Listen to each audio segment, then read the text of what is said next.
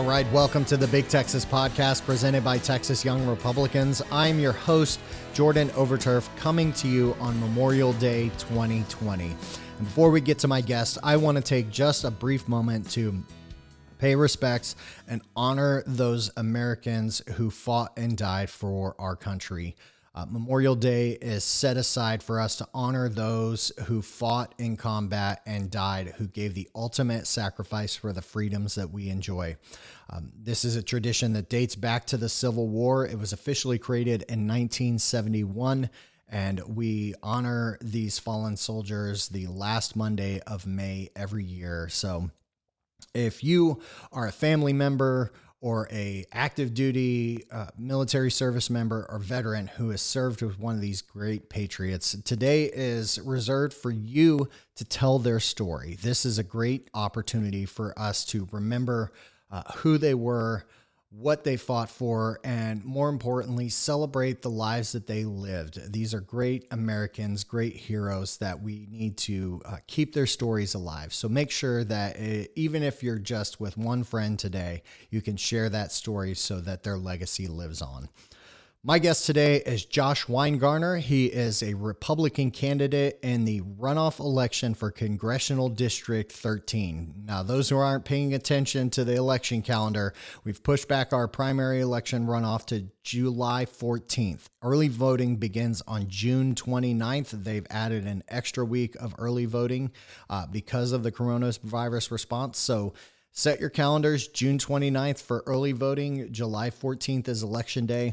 Uh, I had a great time talking to Josh last week about his race, about what got him involved, all of his advocacy work for farmers and ranchers. And we get into the specific issues that uh, Congressional District 13 and that portion of Amarillo has been dealing with during this response uh, with the meatpacking plants, how crucial our farmers and ranchers have been during this response, making sure that our grocery store shelves are full and that we continue to keep the uh, food supply chain active. So, thank you again to Josh for joining us, uh, and we'll have more about the the special election details and stuff after this episode. But as usual, I am talking too much, ladies and gentlemen. Without further ado, Mr. Josh Winegarner.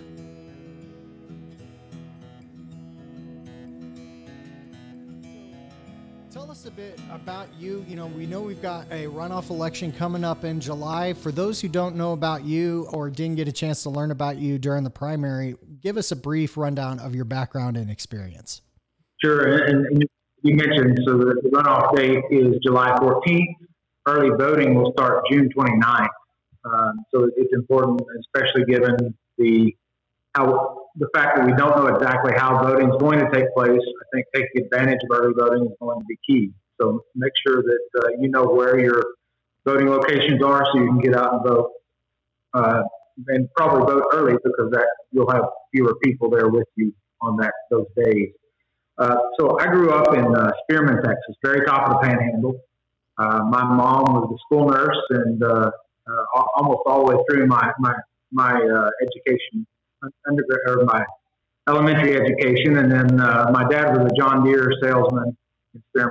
So I, I learned at an early age how to work hard. Uh, they really inspired me, pushed me, and uh, um, since my dad was uh, with uh, farmers all the time, I got to be a hired hand for several people, you know, whether I wanted to or not. So uh, I, got, I got some experience and then really learned how to work hard, and, and that's what drove me into the college uh, where I, I, studied history at McMurry University. Went over to Hardin Simmons uh, in Abilene also for graduate school, and decided that uh, I didn't need a PhD. That I wanted to. It was time for me to get a job. So uh, I had the opportunity to uh, go up to Washington and work for uh, Senator Phil Gramm. Started at the bottom, answering phones, reading constituent mail, doing constituent communications, and uh, worked with him for two years. When he retired, Senator Cornyn came was elected. He hired me on to do the same thing. Did that for a bit, and then transitioned over to the policy side, where I worked on agriculture, small business, and trade issues for the senator, and then also got to really. And then I think this is important and something that the senator recognized that was needed is that some of the issues that weren't in my portfolio but had a different impact on the rural areas than they, did in the urban areas, I could get brought in on some of those to, to discuss, you know, okay, what's the implication of this on in Spearman or in Amarillo or Wichita Falls versus Dallas and Fort Worth and Houston and San Antonio. So uh, it, it, was a good way for me to get exposed to a number of different issues. Uh, and then in, in 2006, um, I had the opportunity to move back home and uh, work for the Texas Cattle Feeders Association, uh, representing the members of the, the cattle feeding industry, uh, our small business affiliates, and then the farmers and ranchers that are also part of our, our organization, making sure that they had a voice uh, in both Washington and Austin uh, to ensure that we their issues were, were front and center, and that we had a way to push back against the, the regulatory environment that was coming down on us. Well, with your background and experience uh, in, in, the farming and ranching uh, side of things, uh, the last few years had to have been uh, pretty active for you in engaging with the farmers, uh, you know, with the U.S. Mexico Canada agreement, and now with this coronavirus response uh, and, and the issues that are coming up with, along the lines of the food supply chain. Um, what are those conversations like? Uh, and who do you feel like you're hearing from most from the agriculture and ranching community? Sure. So uh, you're right. I, I, was very involved in, in, the USMCA trade agreement, in addition to trade agreements with Japan and uh, with, with China. Even uh, when we got through our phase one trade agreement with them, now where we're exporting a significant amount of uh, agricultural commodities to China, which is a a big bonus for, especially for the cattle industry and the beef, the cattle beef industry, because we had previously been locked out of China. So that created a, a, great opportunity for, for us. And, and around the world, people know that we have the best beef and uh, that they're always looking for that. So being able to, uh, to, to, increase the opportunities for our producers and, and provide uh, good quality food for, for people around the world is, is what our members really want to do. Uh, so been very involved in that. And then with, with COVID, obviously there's been an impact on, on agriculture, uh, and it, it's, it's been hard uh, on, on, agriculture and in the cattle industry because of the the issues that have resulted from the supply chain interruption. Uh, and, it, it, was kind of a twofold uh, issue. First, being that the product that we normally send, uh, about 50% of that is meant for hotels, restaurants, and institutions. Um, and about 50% of the food that we consume, you and I consume, is outside of the home. So we're, we're taking half of the product that we normally send to those institutions that are now closed or, or significantly uh, have significantly less business, and we're trying to transition that into okay, how, now how we put that into the marketplace through the retail uh, establishment that isn't used to handling that same type of product. So that, that was the first uh, hurdle we had to overcome. And now we're dealing with the fact that, okay, we've got issues with our supply chain from uh, our workers in the meat packing plants that, that have become infected with the disease, and it slowed down that process. So now we, we're, we're getting through that. Uh, production is slower, but it is still happening. We don't have a food shortage or a, a, a crisis going on. We have plenty of beef, we have plenty of cattle to process. We just have to get them through the processing side, get them out into the retail case for consumers.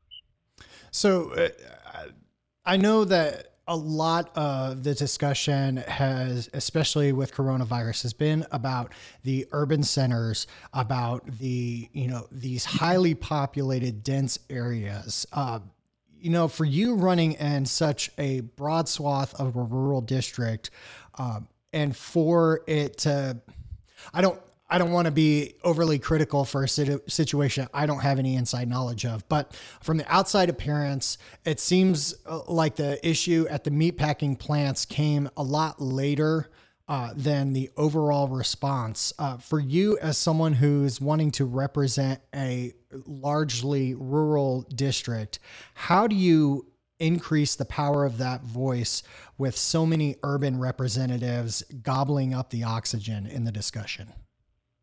Well, and I think I think the coronavirus situation is going to help that actually because now people in the cities understand how important the rural areas are. Absolutely. We're where oil and gas is produced, we're where food is produced, and when they recognize that when something like that happens in the rural area, it's going to impact us too. So being able to develop those relationships with colleagues from those urban centers, the suburban areas, and educating them on the importance of food production and talking to them about the specifics of it and maybe bringing them out here and letting them see. Uh, those things are important because unless you've seen it with your own eyes, it's hard to really comprehend. So allowing them to uh, get more familiar with it and uh, just educate them on, on the whole process. Well, that's certainly something that uh, we're trying to do with this podcast. Uh, but another thing that we're trying to figure out is what are the issues that voters should be thinking about right now? You know, there's so much discussion uh, about the election coming up in November and how that's going to be carried out. But what specific issues do you think voters should have at the front of their mind right now? Yeah. And before I answer that, let me go back to your previous question just for a 2nd mm-hmm. because there's another issue that we're dealing with in the rural areas that the urban and suburban centers may not understand completely, but it's become even more apparent uh, to us, and that is uh, the, the, rural broadband issue. Mm-hmm. Um, I have two kids, um, and we were educating our kids at home at the same time that my wife and I were both working from home.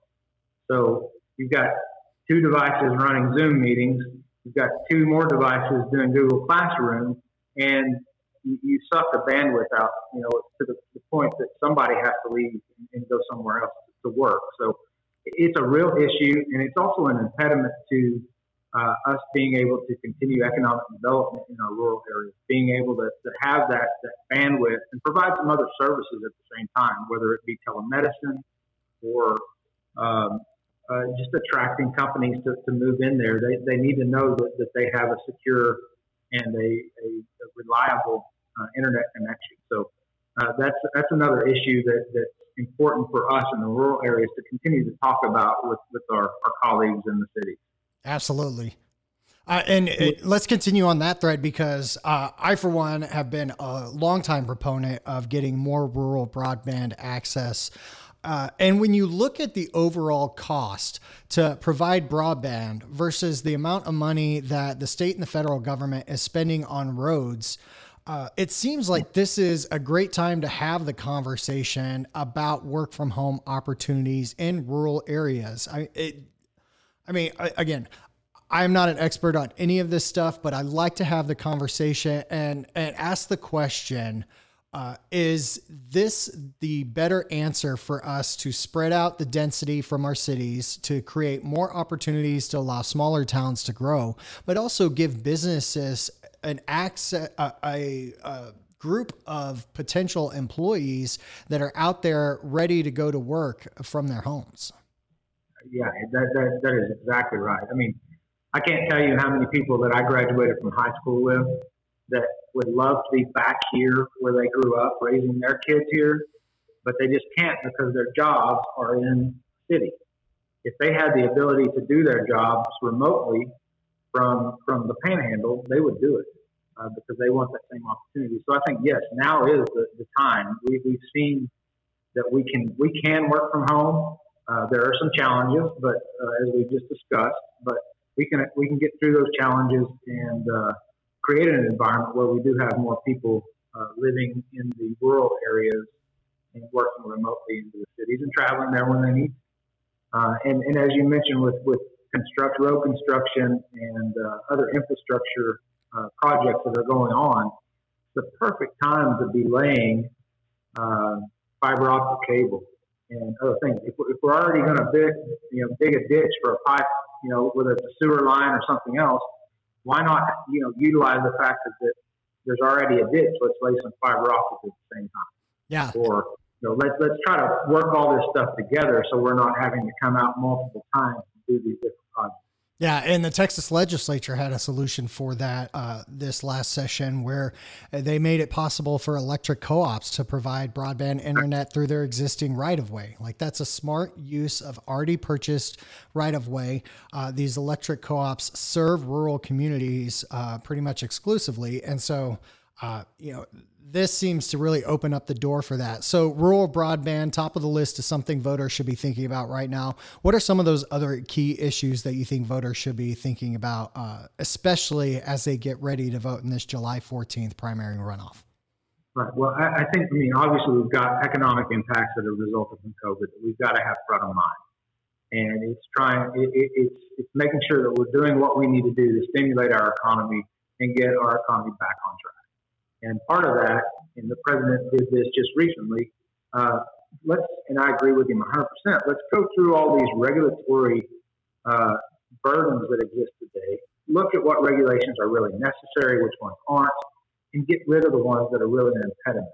If they're not doing something that's necessary, and we've relaxed a number of those during COVID, uh, and we don't seem to be having a problem as a result, let's look at those, get rid of the ones that aren't worse, that aren't necessary, that are just burdensome for somebody's pet project, and create a, a better business environment so that we can stimulate our economy, so that we can continue to encourage that entrepreneurial spirit that that we're known for, especially in this district, that we can get out there and and uh, and work hard and do a job that people want done uh, and provide a service that they I don't know how many times I've talked to uh, young people that kind of back to what I was saying earlier. They'd love to be home and start a new business, but the, the capital outlay or the regulation, whether it be city, state, or federal, that they have to, or all three that they have to, to comply with, it's just so cost prohibitive that they can't do what it is they want to do. Well, I think that's the wrong environment for us to have. We need to have a, a more business friendly environment. I think Texas can lead the way in that. Um, we are a lot better than other other states, but uh, there's more that we, we can even do. Absolutely. Well, to that end, you know, you have spent so much of your career, you know, fighting for the original, you know, the original pioneers uh, of this state, you know, the farmers and ranchers who really were the first ones to set up shop here in Texas. Uh, but as you look at the broader landscape and you think back on the primary, you know, you were in a crowded field. What do you think it was about you and your campaign that helped you stand out and make it to this runoff? Well, I, think a lot of it was just that I'm relatable. I'm, I'm from the district. Um, I'm born and raised here. My family and I live here, work here, go to church here. I, am like your neighbor down the street. So uh, that that was uh, that, that was one of the keys, I think. And, and then on top of that, the fact that I do have a policy background, that I understand the issues and I've worked in these issues uh, and can, can really hit the ground running. Uh, my learning curve is a lot less than anybody else's because I, have been involved in, in, the process for so long. So being able to, to, to go straight to uh, Congress and, and not losing a beat uh, is going to be really beneficial for this district. Uh, we also some of the other issues though that, that we've got to really keep working on. Uh, we've got to continue to, to, to, work on building the wall, securing our border, keeping the drug traffickers and human traffickers out, uh, getting a handle on, on illegal immigration. We've got to stop that and, and, make sure that we don't have people coming across the border that we don't know who they are and where they're going.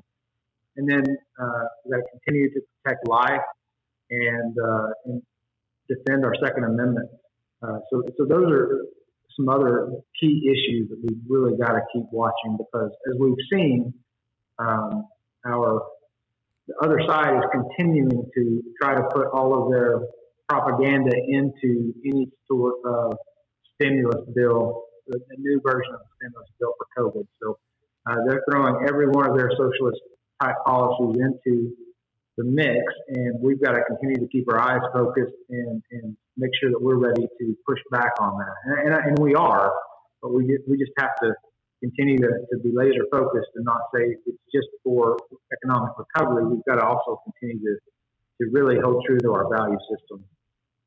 Well, I'm glad you brought up what's happening in other states because I, I kind of have a twofold question for you, uh, where the latter will will address what we've seen elsewhere. But the big question that a lot of young Republicans, especially, face uh, from their peers is why are you a Republican? So I want to ask you right now, Josh Winegarner, why are you a Republican?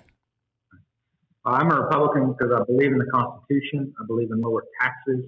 I believe in the uh, the sanctity of life, uh, and, and, I believe on reducing spending uh, and, and, making sure that we're operating, you know, within our means. And, and those are all Republican principles that, that I hold dear. Well, to that end, you have these core set of values, right? And from our earliest foundations in the family, we are imbued with these core values.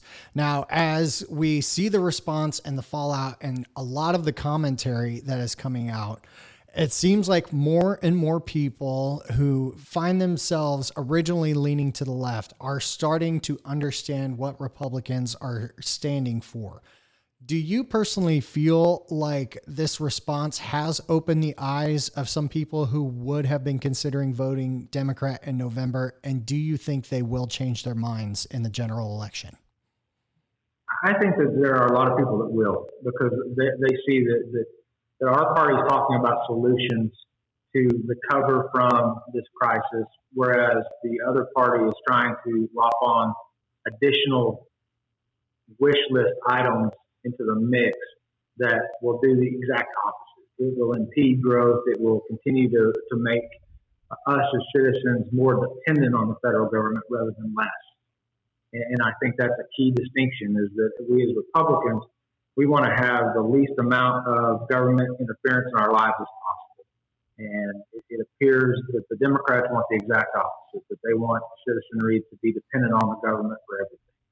And, and I think one of the examples we can see in that is the, the requirement that we added an additional $600 to the unemployment benefits for people uh, that are that have been laid off as a result of COVID. The, the, idea sounds really good, but as you talk to more and more business owners, um, they will tell you that hey, this is uh, this is really creating a situation for me. Uh, it's a significant issue because I can't get I can't hire my wait staff. I can't hire drivers. I can't hire other people because they can make more sitting at home doing nothing than they can by coming back to work.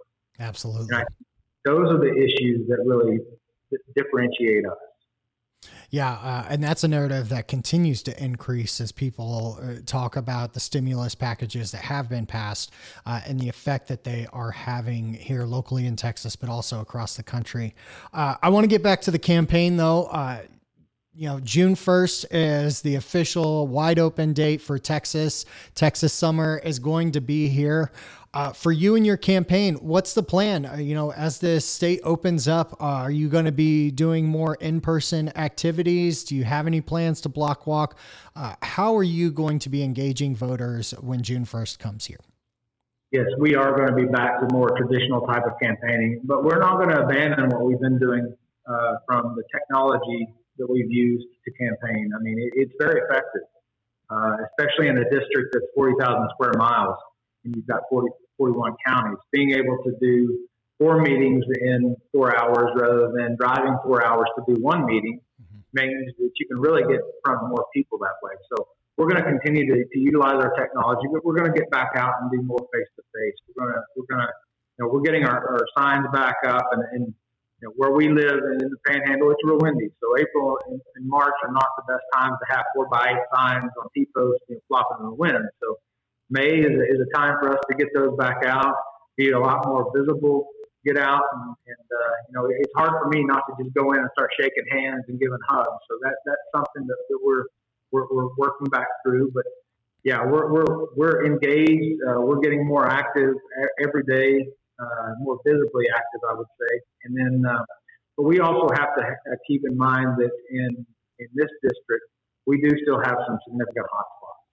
So June 1st, while it is the official day, we may have some some restrictions here in, in, in the county that I live in. In fact, uh, in, in Randall County, and then also Potter and Moore, and there may be others where we're still dealing with uh, an increase in cases uh, because we were slower to to receive the the uh, slower to feel the impact of the disease.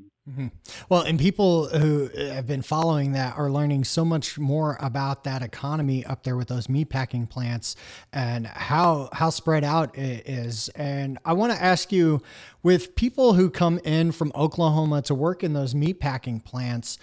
Uh, from a public servant standpoint, how do you service kind of their needs, even though they're not voting citizens, but they are contributing to the economy locally there in your district? Right. So our district is unique in the fact that, uh, I mean, take Amarillo for example. We're closer to five other state capitals than we are to our own.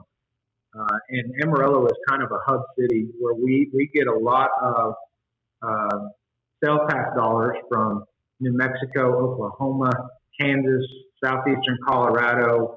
Uh, so we're kind of the bigger, biggest uh, shopping uh, retail area in the region.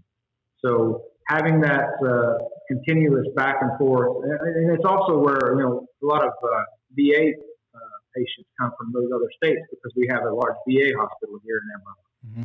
Uh, so our proximity to other states does create a situation where um, we've got non-citizens, I guess you was a non-residents of our state coming in, uh, and, and, and they're shoppers. They're uh, they're some of them go to church in Texas too. I mean, we have a lot of cities that actually there's a you know a line that goes through the middle of town, and part of them live in Oklahoma, and part of them live in, in, in Texas. So uh, it, it's not uncommon to uh, to go back and forth across the borders on a, on a very routine basis. The uh, the thing I would say though is that those people in those other states are very like-minded with the rest of us uh, in those parts of the states. Now, you know, I mentioned Colorado. Uh, southeastern Colorado is a lot more like the Texas Panhandle than it is like Denver. Uh, you know, same thing with, with eastern New Mexico. They're a lot more like the Texas Panhandle than they are uh, Albuquerque and Santa Fe. So we are more commonly aligned, linked, and we also have a, a similar economy. You know, it's a very agriculture and oil and gas based economy in all these different areas. So we get along well, and, and we have uh, a similar understanding of how things need to be done.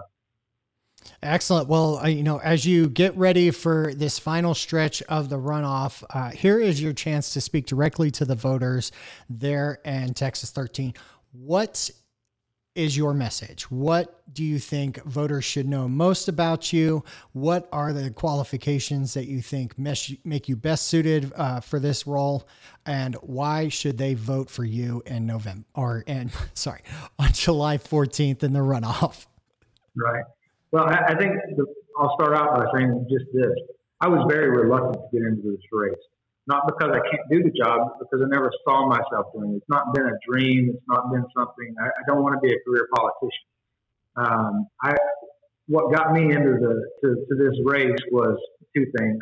When I talked to others about their interests, uh, they said they weren't, but they thought I should, and that caused me to go back and reflect and pray on it. And for three church services in a row, my wife and I were sitting there, and two of them were about using the talents that God gave you to give back and to honor him and to help others.